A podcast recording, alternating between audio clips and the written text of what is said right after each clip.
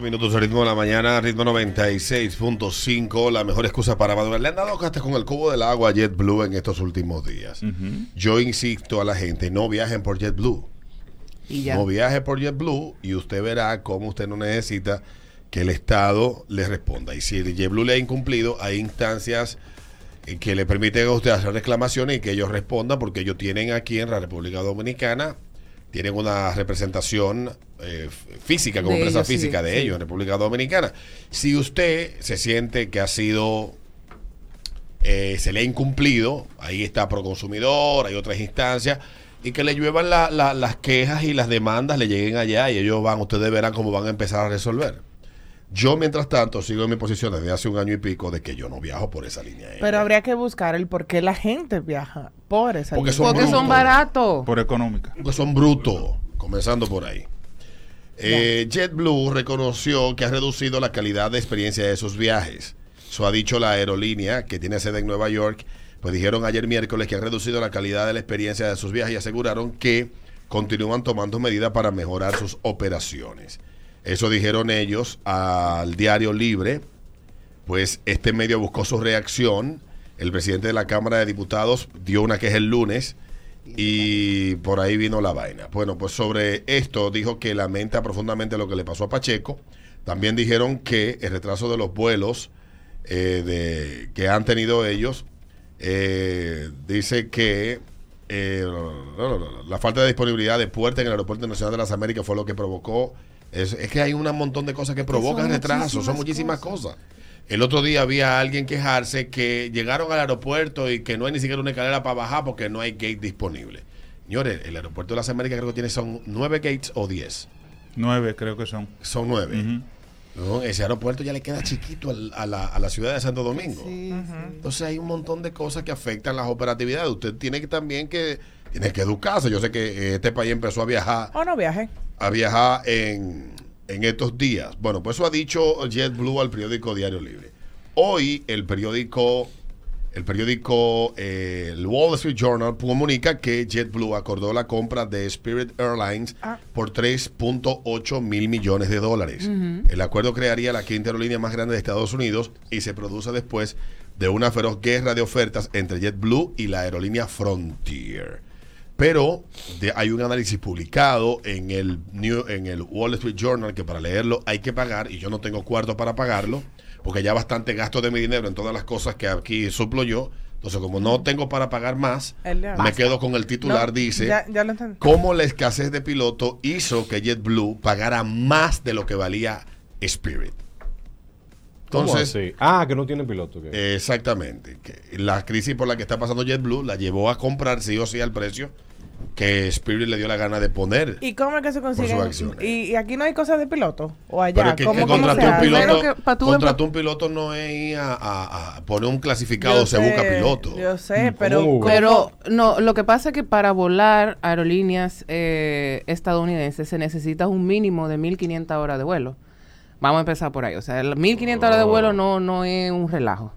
Entonces, eh, son... 1500 de, de- de horas de vuelo en overall o en, En un tipo de línea No, no, en de- overall. de, de avión eh, específico. Después de 1500 horas de vuelo, el piloto califica para, lo que- eh, para el examen que se conoce como ATP. Air examen. Transport Pilot. Entonces, ya cuando tú tienes esa certificación, es que tú puedes volar comercial. Puedes optar. volar en aerolíneas comerciales. Entonces, es complicado.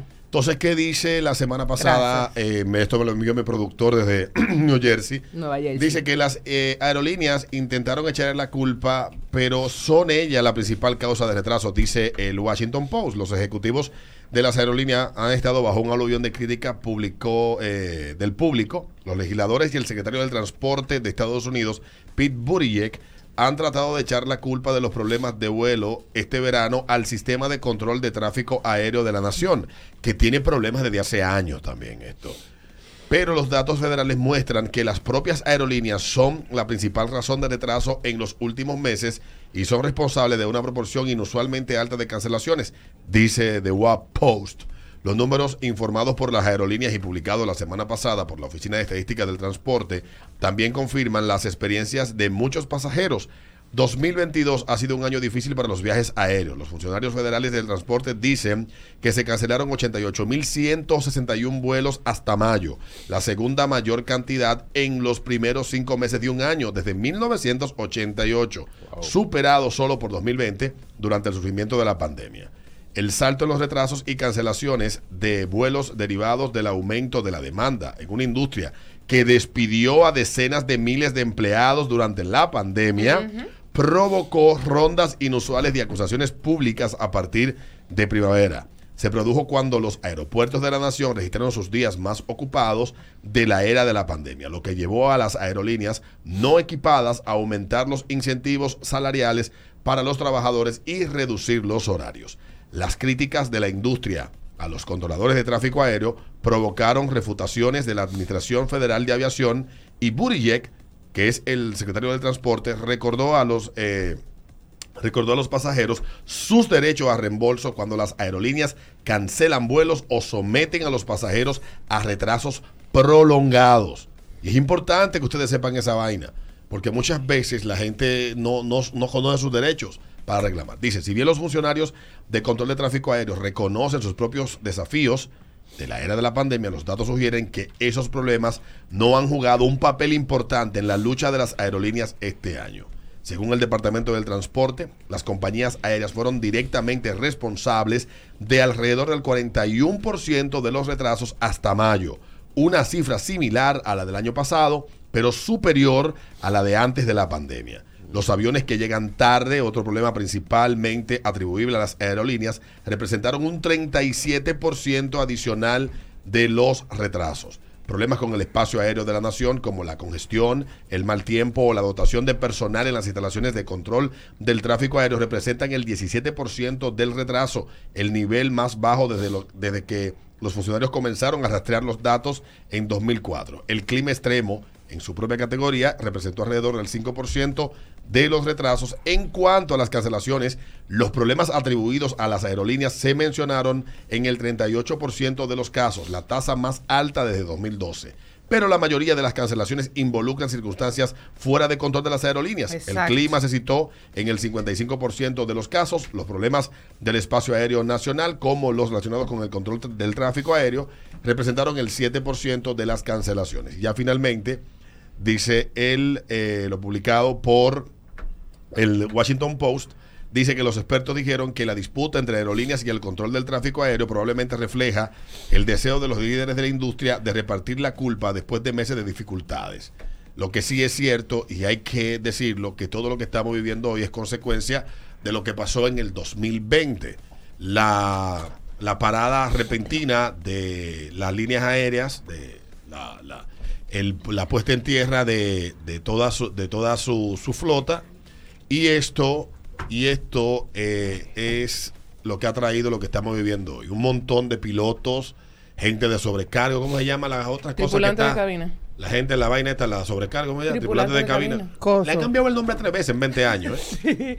Antes era sobre azafata. Antes era azafata, después sobrecargo. Aeromoza. Aeromoza y ahora es tripulante, de, cabina. ¿Cuál les gusta más a ustedes? Tripulante de cabina. Suena como más respetuoso. Azafata. Sí, eso es. Porque sobrecargo suena como una vaina que va ahí. como que jode mucho. Yo lo dicho el estimado. Y aeromoza suena como que ya son mozas. Como una, una cerveza, sí. Una, ¿Tenemos una cerveza?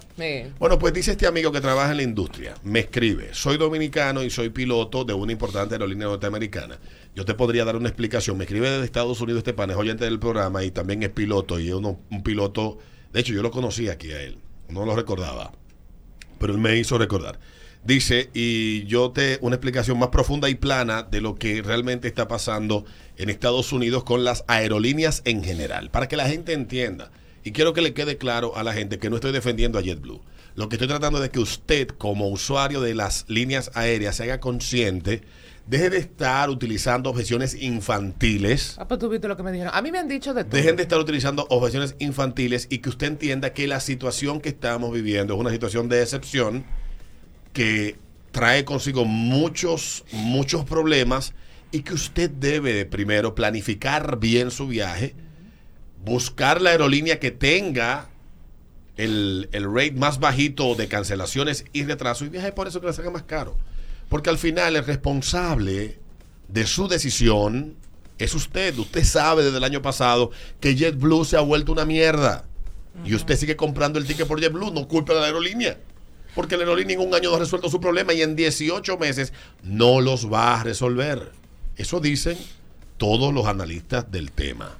Es mejor Este es un problema que va a estar subyacente hasta finales del año que viene, del año 2023.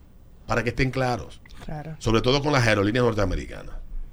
No quieren ustedes saber el lío que hay en Europa. Pues dice él, hay un problema de staffing. ¿Qué es staffing? Staff, del staff. Del staff, pero no es solo con la aerolínea JetBlue, dice él, ni American, ni los pilotos, ni las azafatas. El problema viene con el personal de tierra, servicio al pasajero, maleteros, etcétera, etcétera.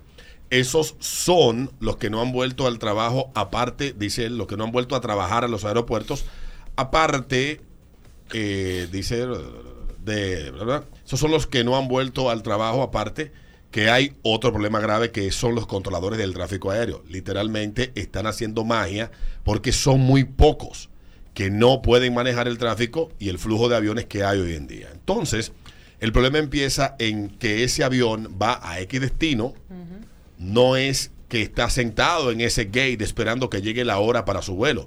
Ese avión está trabajando. Entonces, esto es un efecto dominó. Donde se cae la ficha, se caen todas. Sí.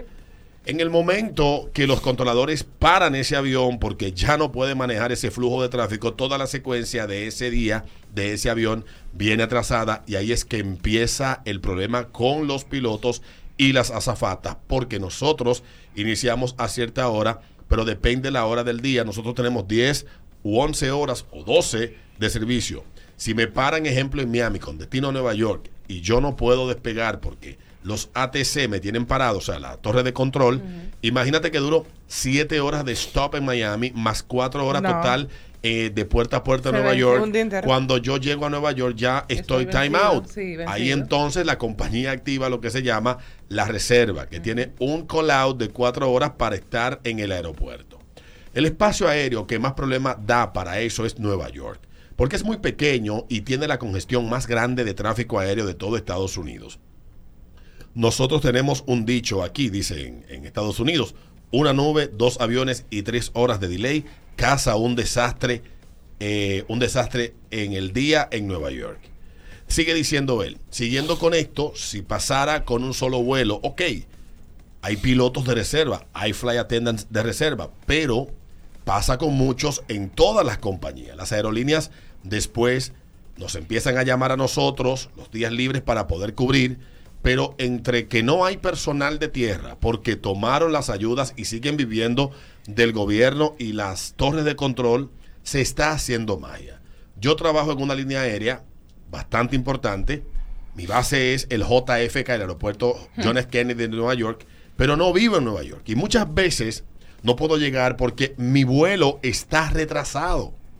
Una vez eh, me dice cuando me conoció y me dice otras cosas, dice, pero eh, eso es lo importante que la gente entienda. Miren, es una cuestión que nosotros tenemos que hacernos conscientes. Es verdad, JetBlue se ha vuelto una mierda.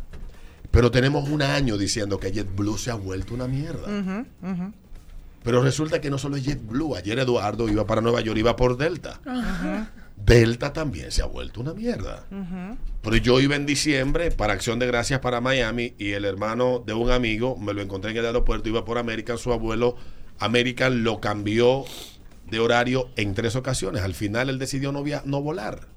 Porque se lo cambiaron, se iba a las 8 de la mañana, Sí. lo cambiaron para el lado de la tarde, después lo pusieron a las 9 de la noche. Él dijo, pues yo mejor lo voy para mi casa. Claro. Y se, no viajó para ningún lado. Feliz. O sea, todas las líneas aéreas están teniendo problemas. JetBlue tiene más problemas, claro que sí, porque es la que tiene más frecuencia para República Dominicana. Exactamente. Por lo tanto, usted que viaja más por JetBlue lo va a sentir más. JetBlue el lunes tuvo 46 operaciones, un vuelo cancelado y de los 46, el 75% tuvo un promedio de dos horas y media de retraso. Entonces, si ya usted sabe eso, busque lo que tengan una estadística diferente. Pague un poco más. O como le dije a un amigo ayer por las redes, usted si quiere ir a Puerto Rico y no quiere pasar por lo que pasó a Pacheco, viaje a Miami y de Miami viaja a Puerto Rico. ¿Y ya? Y O váyase preparando para saber que va a pasar un maratón. O váyase por Frontier. O váyase. Hay otras líneas que vuelan a Puerto Rico. ¿De Ligüero sale en vuelo a Puerto Rico? No, ya no, ya no. Ya no. No. Vaya, quitaron. El Century lo quitó, ¿eh? Y, y la, y Chain, la- este y la otra aerolínea que viajaba ah, desde la Sky. High, no. Otra que era. No, yo Sky High yo vuelo vuela. en la Gilita. No, no, no. Yo creo que la única que tiene de hecho esa ruta es JetBlue. Pues vayas en Yola, en ferry. en ferry. ¿Tú sabes qué pasa, Alberto? Que a veces. Se goza muchísimo con el ferry. Busque fotos lo de que, Puerto lo Rico. que asegure su cabina porque dormir fuera un bobo. A mí no, a mí no me gusta eh, hablar mucho de tema de aviación por lo que te he dicho 100 veces que siempre aparece un pellica queso hablando mesica. Eh, pero uno se sienta aquí y les explica qué es lo que está pasando y la gente entiende que nosotros estamos defendiendo a A mí lo último que me dijeron era, oye, que él sabía que el penco era el dueño de las operaciones de JetBlue y que por eso yo lo estaba defendiendo. Señores, miren, Ah, eso es verdad. la verdad que yo tengo, la verdad que uno tiene que tener demasiada paciencia con ustedes, que uno trata de explicarles las cosas como son. Yo o sea, entiendo- el hecho de que yo te explique no quiere decir que yo estoy defendiendo a JetBlue, te estoy hablando de lo que Para yo que sé. tú entiendas y la gente debe de comprender y debe de entender. Miren, nadie, ninguna ley revisa, te obliga a comprar un ticket por una línea aérea. Gracias. Nadie. Que no sean las leyes del mercado. Tú decides en base a que estás acostumbrado a viajar por ahí. Te es más conveniente porque te queda cerca del Bronx Queen. Te es más conveniente porque tú te comportas como un animal y no te sacan del avión. Y ellos están acostumbrados a lidiar con los maleducados como tú. Y te venden un ticket barato. Hay muchísimas variables que pueden incidir. Pero la línea aérea no está operando hoy como operaba hace ocho años atrás o como operaba hace tres en el 2019. Hay una serie de dificultades. Entonces, hay otras ofertas en el mercado que tú puedes optar por ellas que tal vez dan menos problemas. Sencillo. Si igual tú decides viajar por la línea aérea y te maltratan y tú sabes que todo eso que pasa fue tu decisión. Ellos están obligados a cumplir con lo acordado, ciertamente. Pero si ya tú sabes todos los problemas que tienen y ya le está fallando a todo el mundo, ¿para qué tú compras un ticket por ahí? El gobierno dominicano no tiene, oye bien, para que le quede claro a Pacheco y al que está comprando un ticket ahora por JetBlue, el gobierno dominicano no tiene forma de que lo que está pasando con JetBlue cambie. Porque no hay forma de que eso se solucione, a menos que se solucione donde comienza el problema, que es en Estados Unidos. Su espacio aéreo, su torre de control, la no disponibilidad de empleados para operar en los aeropuertos, la, el vencimiento de los pilotos porque se da este tráfico congestionado y todas estas cuestiones. Entonces, entiendan que no estamos hablando de la parada del 9, ni de Caribe Tour en aeropuerto Navarro con 27. Lo más importante, y eso lo comparto yo de la aerolínea que lo dijo en su comunicado, es que usted llegue vivo En una pieza. en una pieza a su destino. Sí. Mientras la línea aérea te garantice a ti la seguridad del vuelo. Eso es lo importante. Obviamente, uno quisiera que le cumplan. Pero ustedes quisieron que el mundo lo cerraran en el 2020. Paguen las consecuencias que ustedes le presionaron a los políticos a que, a que, a que hicieran. Las consecuencias de lo que ellos hicieron. Son todas estas cosas que están pasando. Ando por ahí